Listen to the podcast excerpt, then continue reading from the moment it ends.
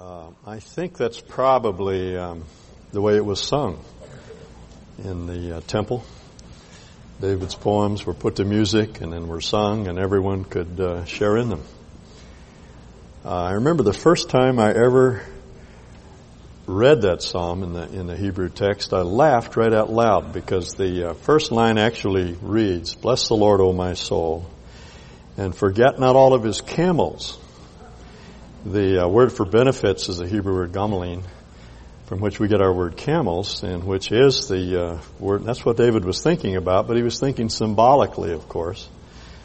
God doesn't give camels; He gives other benefits. And if David uh, had thought in terms of one camel, he would have used one word. If he had thought of two camels, he would have used another word. But he uses a form that means three or more camels.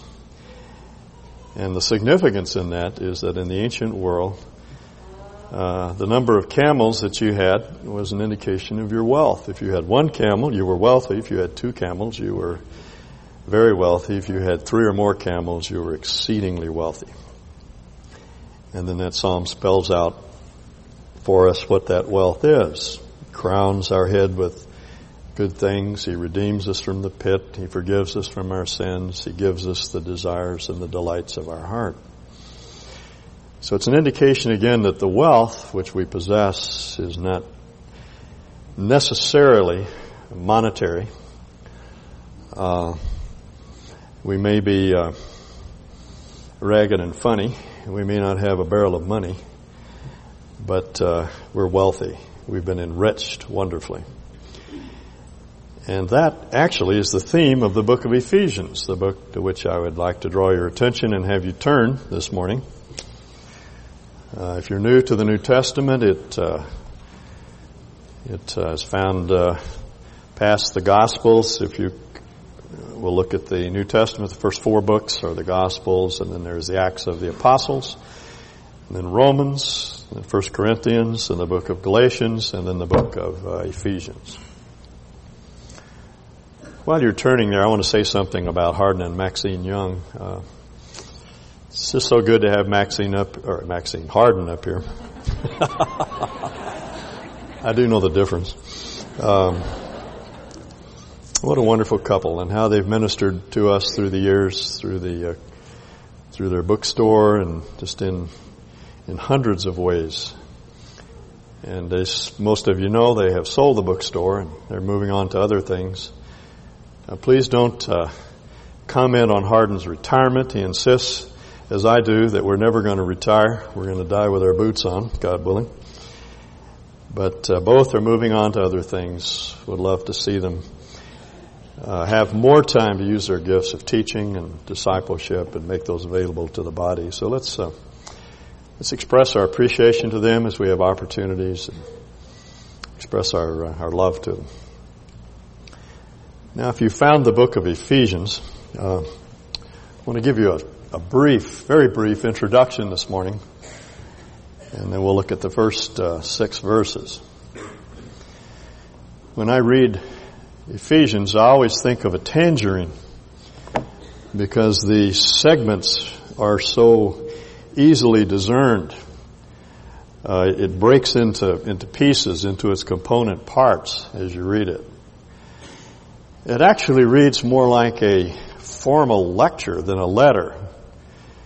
I'll comment more on this later, but I think that's exactly what it is. Uh, it is Paul laying down a baseline theology for all of the churches in Asia Minor. Uh, in most of the old and very good manuscripts, the word Ephesus doesn't even occur. Uh, it's either blank or omitted or some other some other city is, uh, the name of some other city is found there. The reason is that this was probably an encyclical letter. It was uh, sent throughout the churches, the seven churches in Asia Minor, starting with Ephesus, and that's why the name Ephesus found its way into some of the manuscripts. That would be the normal order in which a letter would be sent. If you look at Revelation 1, John is commanded to write a letter to the churches in Ephesus. He starts with Ephesus, the church in Ephesus, and then on through the other seven churches in Asia Minor. This is a book very much like the book of Romans. Uh, it reads like a formal theology. And, and, and I think that's precisely what it is, just as Romans is. My belief is that Romans was Paul's uh, theology presented to the church in Rome so they could support him in his ministry as he moved on to the West. And I believe that Ephesus, the, book, uh, the book of Ephesians, was written to the churches in Asia Minor, some of which Paul planted, others were planted by other, uh, other Christians, other apostles. And what he's doing is leaving behind a body of apostolic teaching. That's why this book is one of the key books in the New Testament, which along with the book of Romans lays down a basic platform of thinking for us as, as Christians. As you read through the book, it, it breaks right down the middle. Uh, the first three chapters are a description of our wealth in Christ. It's what we have, what we possess because we're in Christ. The last three chapters, chapters four, five, and six, describe our work. Uh, I put it like this. The first three chapters are what we are given in Christ. The last three chapters are what we're given to do. The pattern enshrines a principle. God never calls us to any task without providing up front. As I said last week, he makes no unfunded mandates, doesn't ask us to do anything for which he does not give us the resources to comply.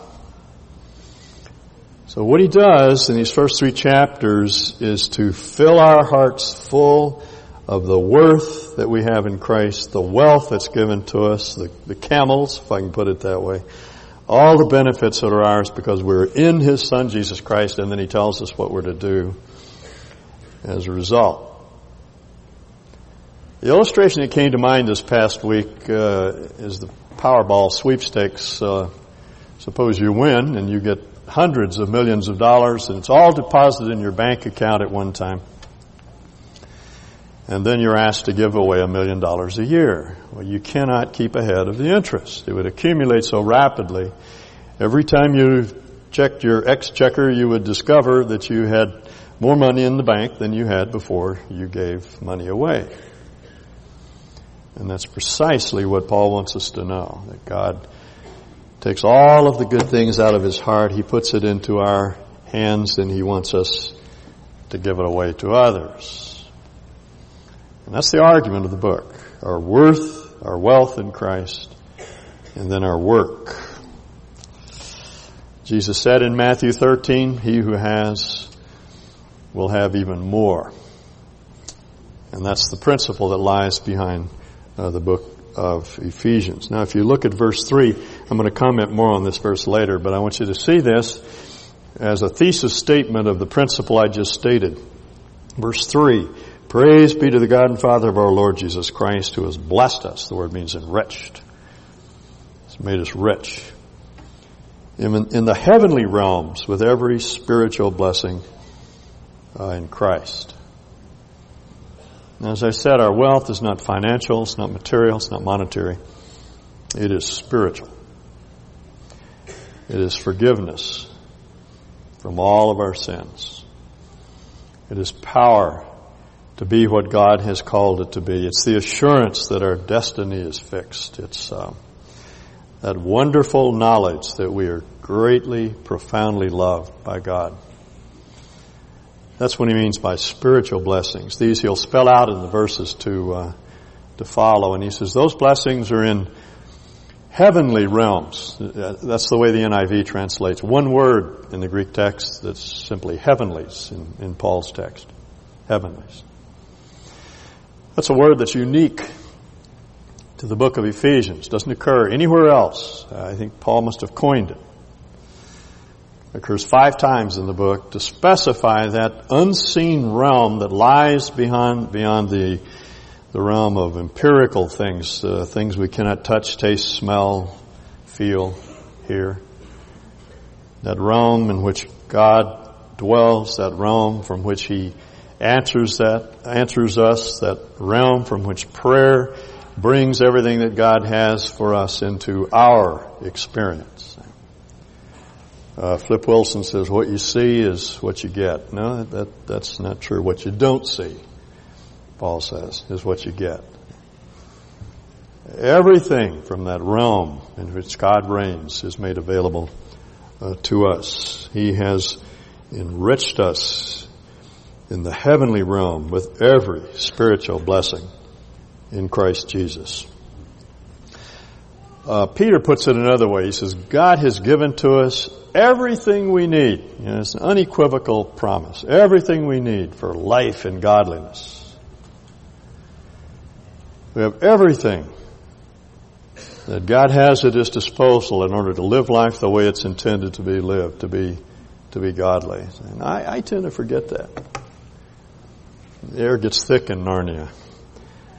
And I forget what I have in Christ. I either try to crank it out on my own or I just forget myself and act in uh, despicable ways. And it's not always easy to get all of this right. But see, even our forgiveness comes out of that realm of the Spirit. Even if we don't get it right, it's alright. We can start over. Uh, heard a story this last couple of weeks ago about two men that were playing golf together, never played the game together, and uh, one man uh, tees up a brand new Titleist uh, on the first tee and shanks it off. It goes into a water hazard. Gets out another brand new Titleist, tees it up, slices it into the same water ha- hazard. Gets another brand new Titleist, puts it puts it on the tee, whacks it into the same water hazard. The guy says, "Why don't you hit an old ball?" He says, "I never had one."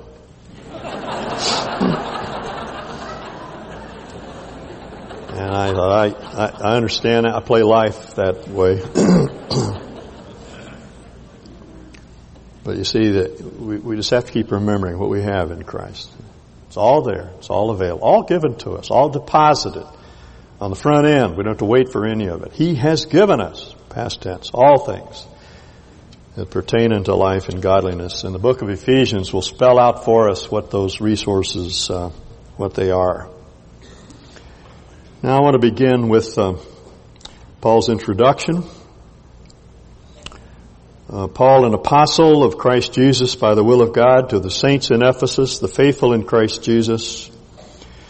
Grace and peace to you from God our Father and the Lord Jesus Christ. And that's Paul's normal introduction. That would be the introduction to any uh, letter during this period. They put their names on the front end so that you don't have to turn all the way to the back to see who wrote Paul first uh, indicates his own uh, uh, the fact that he is the writer, and then he refers to the recipients of, of the letter. Says one thing about himself.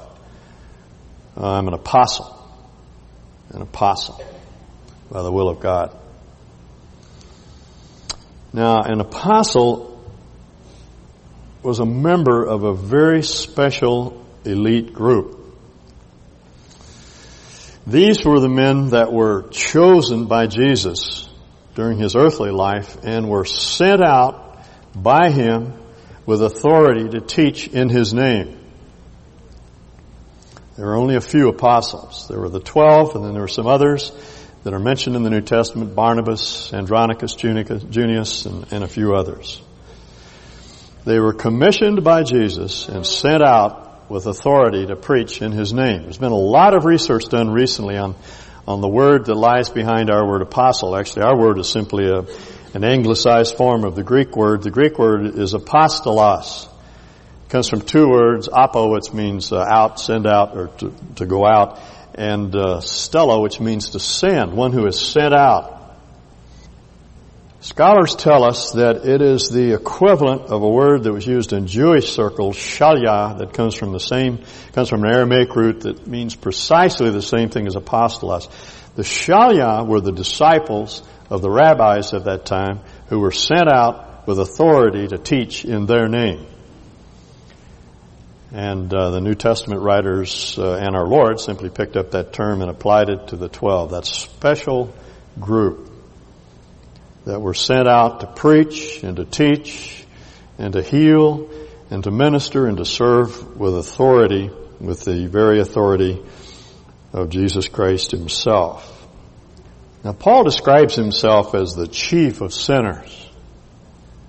And uh, the, the description that he himself gives of his early life, his hot pursuit of the church, his hatred of Christ, makes you wonder, why would God choose such a fool? Why would he choose a loser like Paul? Well, I'll tell you why. That's the only kind of people he has to work with. We're all losers. We're all fools. He, he, he doesn't have to make do with fools. He deliberately chooses us. Uh, Mark Twain said, we've got all the fools in town on our side. Ain't that a big enough majority? That's what we are. And yet God has determined, has decided to choose us. Just as He chose the Apostle Paul to be, uh, to be an apostle.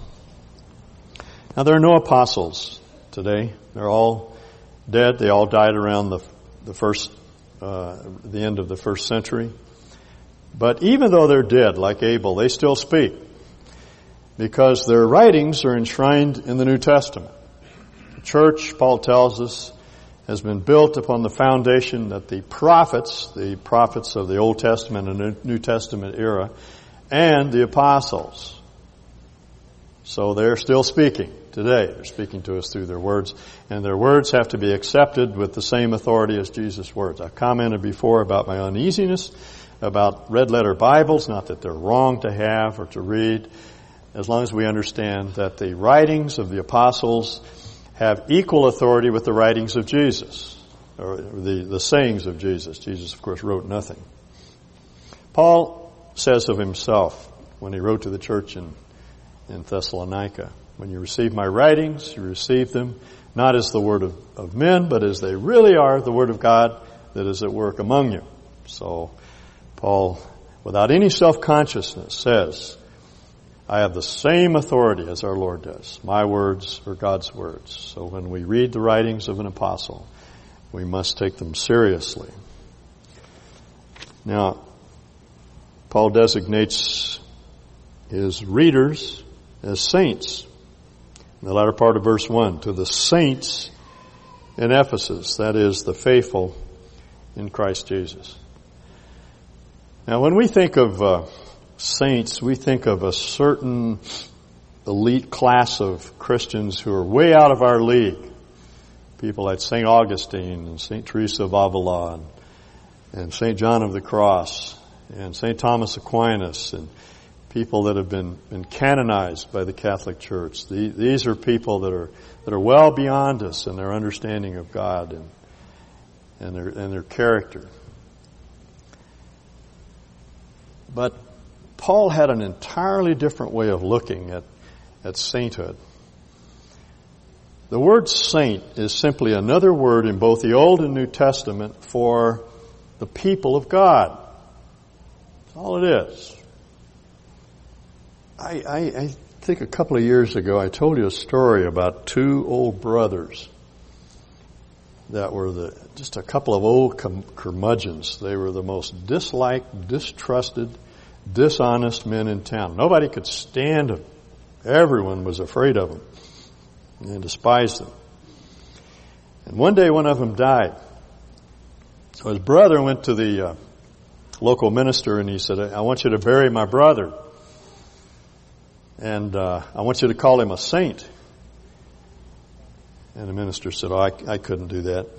I know what kind of a man he was. And he says, well, if you call him a saint, I'll, I'll uh, contribute $10,000 to your building fund.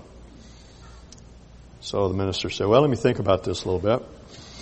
And he, he called him back a couple of days later and he said, all right, all right, I've got it worked out. We'll, we'll do that. So on the day of the funeral, everyone was gathered and the minister looked over the heads of the people and he pointed down at the casket and he says, everybody in this audience knows what a, what a, what a rasty, evil old man Henry was, and nobody could trust him. He was the most unscrupulous man in town, but I want you to know that compared to his brother, he's a saint.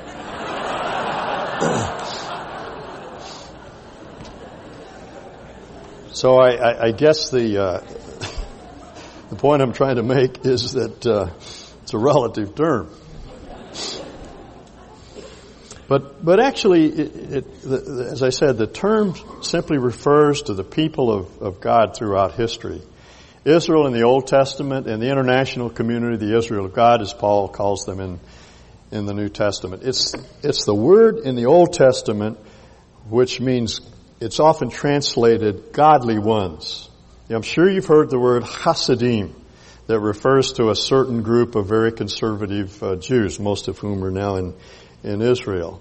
It's that word, Hasidim.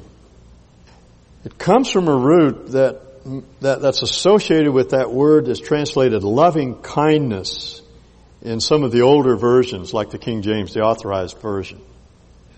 It often refers to God, often refers to the way we relate to God. Really had to do in that in that in that uh, culture with with contract with contractual arrangements and and how people related to one another in, in a in a contractual agreement in a marriage or business contract. It means loyalty to that contract, but it means more than that. It means loving loyalty. And that's why it was translated loving kindness. That's not a bad translation for that term. The, the question is, are the holy ones those that are the objects of God's loving kindness or the subjects of it? Is it that God loves them or is it they're loyal and loving to God? Well, all the recent studies indicate that it's the, it, it, it's, it's the former. It's, it's that God loves them. It's that He's loyal to them. It's not that the saints are, are so wise and wonderful. It, it's the fact that they are the recipients, the objects of God's profound eternal love. Picked them out and, and loved them. Now that gives a whole, whole new meaning to the concept of, of sainthood. See, that's why John the disciple described himself not as the disciple who loves Jesus, but the disciple whom Jesus loves. He realized that he was, he was one of the saints, that is, one of the, those that were the objects of God's, God's loving kindness. So if you're in Christ, if you've made the decision to follow Him and you've been and you identify yourself with Him, I want you to know that you're one of the Hasidim. You're one of the holy ones. You're very kosher because you're the object of God's love.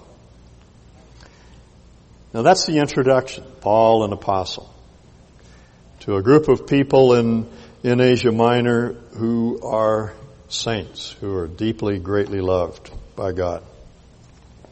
Then Paul moves into his benediction, beginning with verse 3. Uh, this is one of those uh, texts of which Peter says uh, it's very hard to understand him. I agree. Uh, Paul launches into a long, complex sentence with uh, a number of coordinate, subordinate clauses. The sentence actually, well, it begins in verse 3 and carries uh, through to verse 14. And as you make your way through this long, involved, complex sentence, you can get lost in the blizzard of, of words. But if you read very carefully, you'll see that there are four ideas that Paul is concerned with here. One is the fact of his election in verse 4. The other is the fact of our redemption in verse 7. In him we have redemption. And then in verse 11, in him we have obtained an inheritance. The NIV says we have been chosen, but if you look at the side note, it refers to the fact that we are heirs of God, joint heirs with His Son Jesus Christ, and we have an inheritance that comes from that relationship. And finally, in verse 13, we have been marked with a seal. This is a thumbnail sketch of all of the spiritual blessings that are ours in Christ. You'll notice that phrase, in Him. It occurs over and over again. Verse 4, in Him He chose us. Verse 7, in Him we have redemption. Verse 11, in Him we have obtained an inheritance. Uh, verse 13, you were marked in Him with a, soul, with a seal. These are the benefits, the blessings, the spiritual blessings which we've been, uh, we've been granted. And then in 15 and following, he prays that we will comprehend and apprehend and appropriate all that's been given to us. For this reason, ever since I heard about your faith in the Lord Jesus and your love for all the saints, I've not stopped giving thanks for you, remembering you in my prayers. And then he prays, first of all, that we may know God better. And secondly, that we may come to know all that God has given to us. That we know the hope to which we've been called. That we appropriate all the riches of His glorious inheritance in the saints. And that we may know this incomparably great power that we have. We have power to burn, Paul says. See, what Paul does is lay out all of this truth and then he prays that we may appropriate it because that's the only way you can translate truth into life. The transmission of, of truth from our heads into our hearts is not a, an intellectual or a mechanical process. It is accomplished through prayer.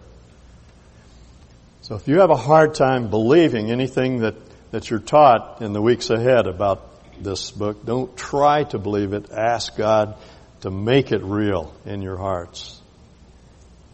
As we read Paul's prayers in this book, I think it will change our way of praying. I think we will no longer pray for Aunt Tilly in Tallahassee who's having a lot of trouble, that God would deliver her from that trouble. We will pray that Aunt Tilly will come to know God through her deepest distress so she will know that she will know what she has as a result of her relationship with Christ and cling to Him with all of her might.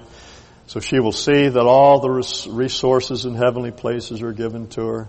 So she will know that her destiny is fixed, that no matter what happens to her, she is secure to the end. You see, these are the benefits that accrue to us as a result of being in Christ.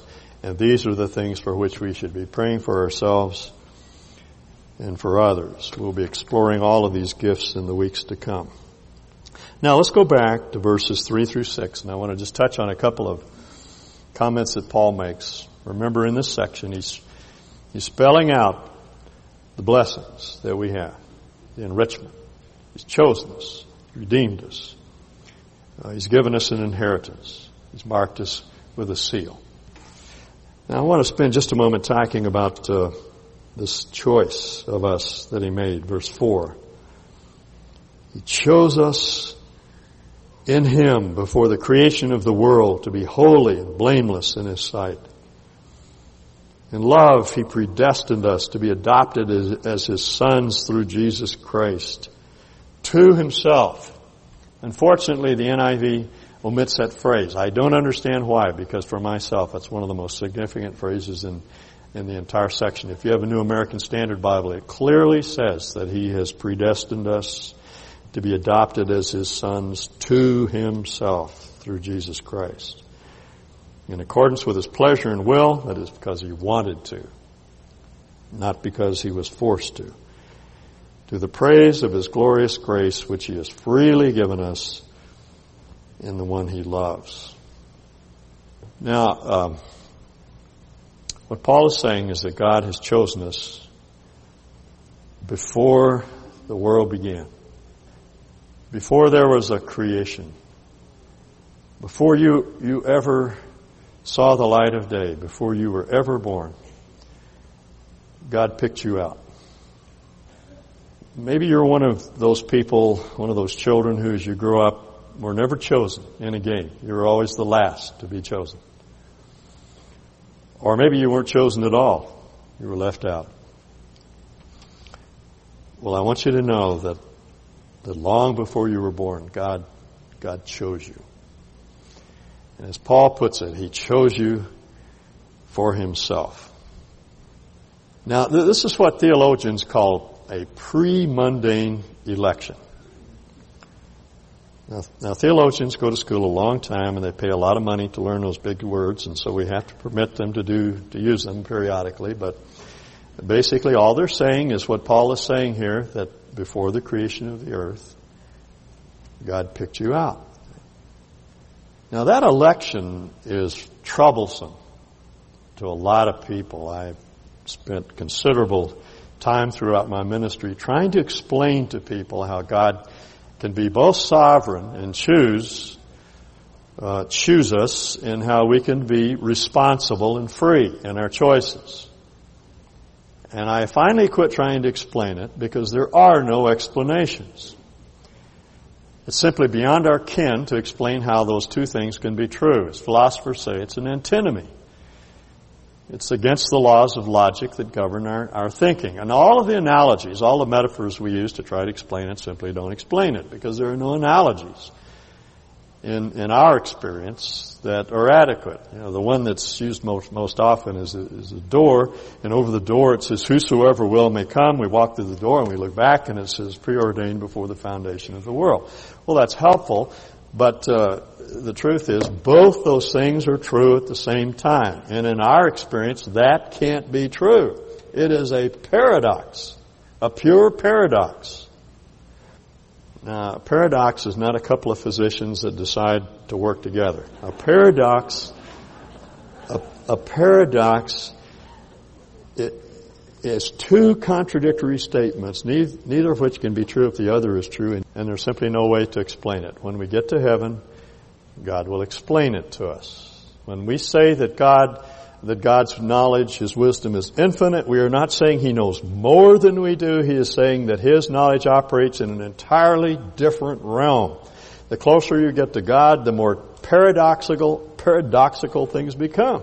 Because God Himself is a paradox. He can't be understood. So what I'm saying is, let's let's don't stumble over what seems to be two contradictory ideas. They are, but the apostles who wrote these things down in the New Testament were exceedingly intelligent men, and they certainly could see that, they, that these are difficult things to understand, and they never bothered to explain them because they couldn't.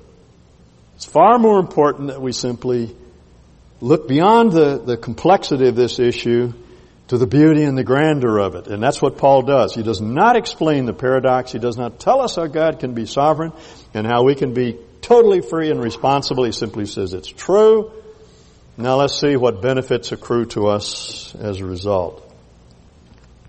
So he says four things about our election. The first is that he chose us to make us good. George MacDonald says, we have been called into the family of God so he can make us good and beautiful children. That's his goal. It's his aim. Notice how Paul puts it. He has chosen us in him before the creation of the world to be holy and blameless. See, our, our Lord, who is our big brother, was holy and blameless. He's described that way in the book of Hebrews. Without blemish. It's the Lamb of God without spot. Perfect.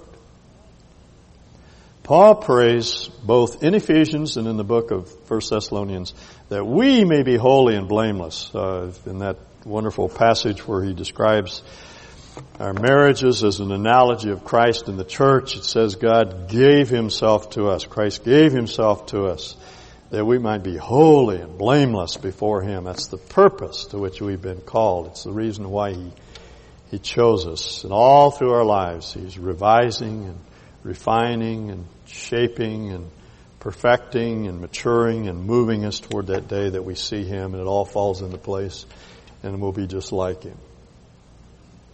See, as the Westminster uh, Catechism says, the chief end of man is to know God and enjoy Him forever. That's true, but God's chief end is to make us just like His Son, Jesus Christ. One of these days we're going to see him and we're going to be just like him. He who has begun a good work in you, Paul says, will perfect it until the day of Jesus Christ. So what if you fail? Everyone fails. You pick yourself up, you dust yourself off, you thank you for the le- thank God for the lessons that you've learned from that failure, and you move on. It's not hopeless. Sometimes we look at our lives and we, we can't see what's going on. We don't believe that God is at work, but by faith and by prayer we can believe that God is at work both to will and to, and to do of His good pleasure and He will not give up on us until we're just like His Son. Now that won't happen in this life, but one day we'll see Him and we'll be just like Him.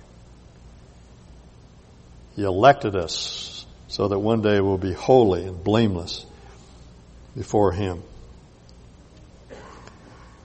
Second thing I want you to observe is that His choice is based upon His love. It's the product of His love.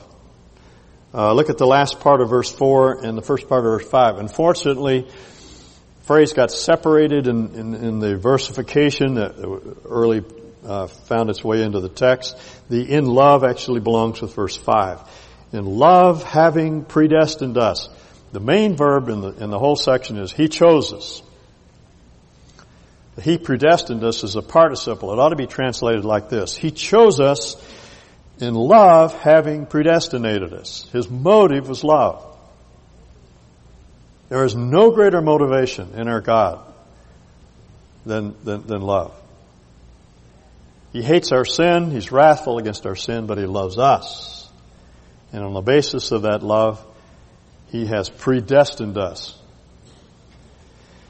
Now that's another one of those difficult words, predestination, but let me try to explain it for you. Uh, the, the Greek word is, is pro horizo. Now, pro means before.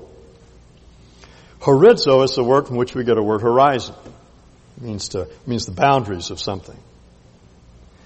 Here's what predestin, predestination, predestination means. It means that, that long before you were ever born, before you were even a twinkle in your father's eye, before the universe ever came into being, God loved you.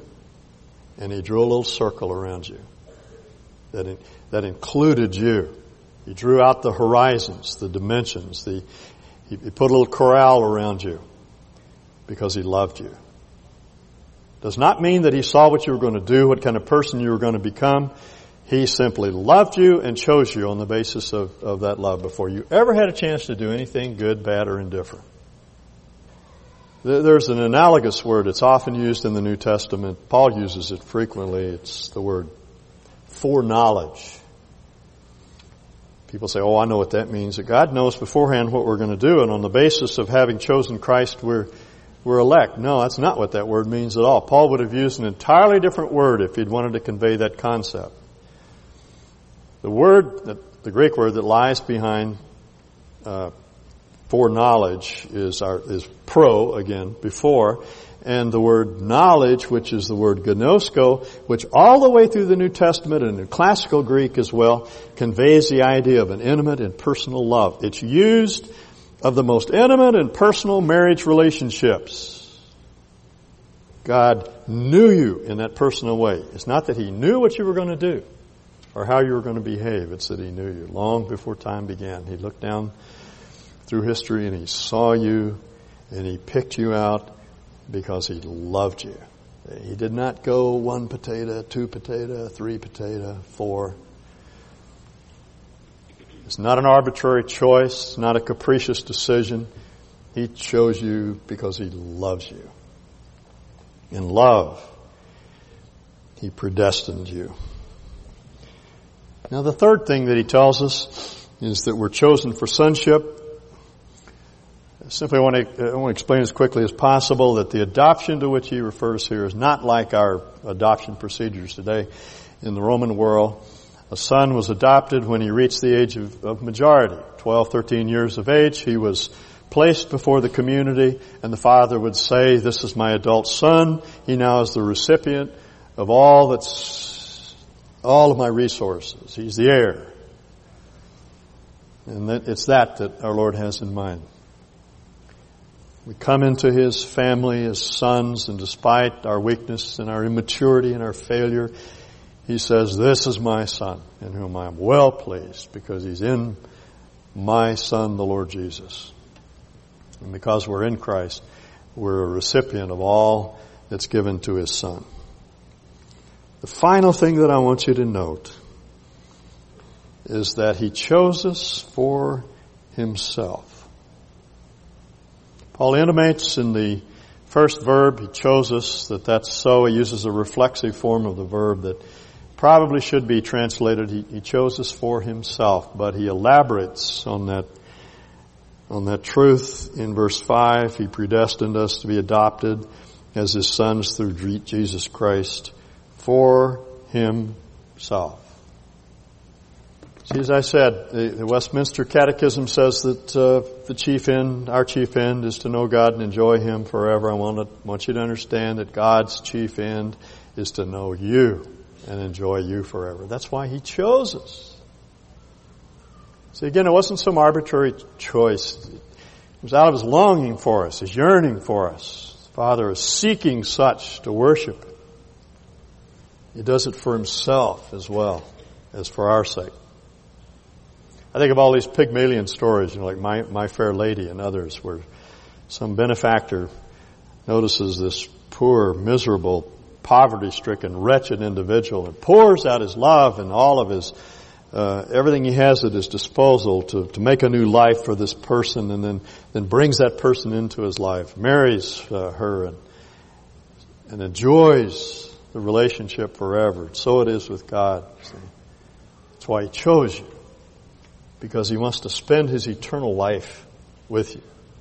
That's why he died for you. He'd do anything to draw you to himself. I've often, often quote Chesterton's statement. The whole Bible is about the loneliness of God. He's seeking, yearning, longing for our fellowship, our love. That's what heaven is all about. He prepared a place so that we can be for him, with him forever. Oh, it's colossal joy for us, but it's also his joy to know that, that He can spend the rest of our eternal years with Him. He delights in us. He likes you. He enjoys you. He wants you to be with Him forever. I, I want to uh, close with a poem that I, I have read to you before. I tried to read the poem, and it's so difficult to read and so hard to understand when it's read that no one even understood what I was saying last time I read it, but I don't know who wrote it, but it, it pictures God as a potter.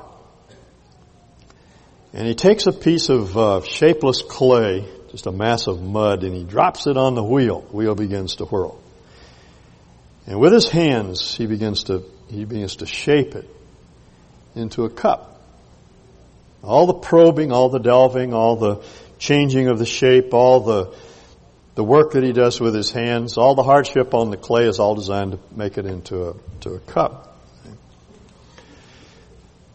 The poet then asks the reason for this shaping, and the answer follows. Look not down, but up for the reason for the cup, he says. The reason for the shaping is not to be found on this earth, it's to be found in heaven. The cup he goes on to explain, is meant for the master's table. The festal board, lamps flash and trumpets peal, the new wine's fo- uh, foaming flow, the master's lips aglow. He pictures a banquet table with our Lord seated at the table and the cup is placed at his uh, place setting. And so for the poet, everything falls into place. All of life's joys and sorrows, all the hurt, all the pain, all the enjoyment, everything that God brings to us in this life is part of that shaping, making process in order to form a cup in which God can take delight, which he can enjoy forever. And he writes, not even while the whirl was worst, that is while he was on the wheel and, and the, and the process for him was exceedingly painful. He says, did I mistake my end to slack your thirst? You understand what he's saying? That the cup is all for God. And it's to slack his thirst. It's, it's to assuage his longing. It's to satisfy his need for us. And so he concludes, so take and use your work. Amend what flaws may lurk. Go ahead, change me, no matter how painful the process. My times are in your hand. Perfect the cup as planned. Let age approve of youth and death complete the same. When, when we go to be with the Lord or when He comes for us and the cup is finished and it's given to our Lord to be enjoyed forever. What He's saying is God is thirsty for us. We're being prepared to, to slack His thirst for all time and all eternity. And I ask you, why? What is this all about? Well, Paul wraps it up in the last verse of this section. It's to the praise of His glorious grace throughout eternity. We will sing His praises because of His gracious dealings with us, which He has freely given to us in the one He loves. God's love is a gift that He's been dying to give from eternity.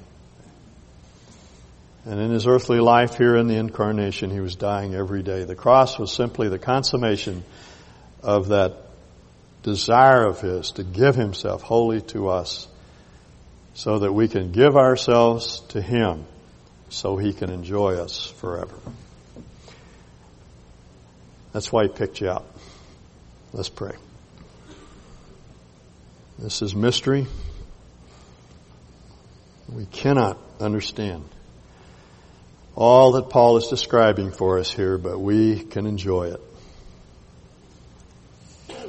What an encouragement it is to us to know that uh, your choice of us was to the end that we might be holy and blameless, that we might take our place beside your Son, our big brother, and be like him.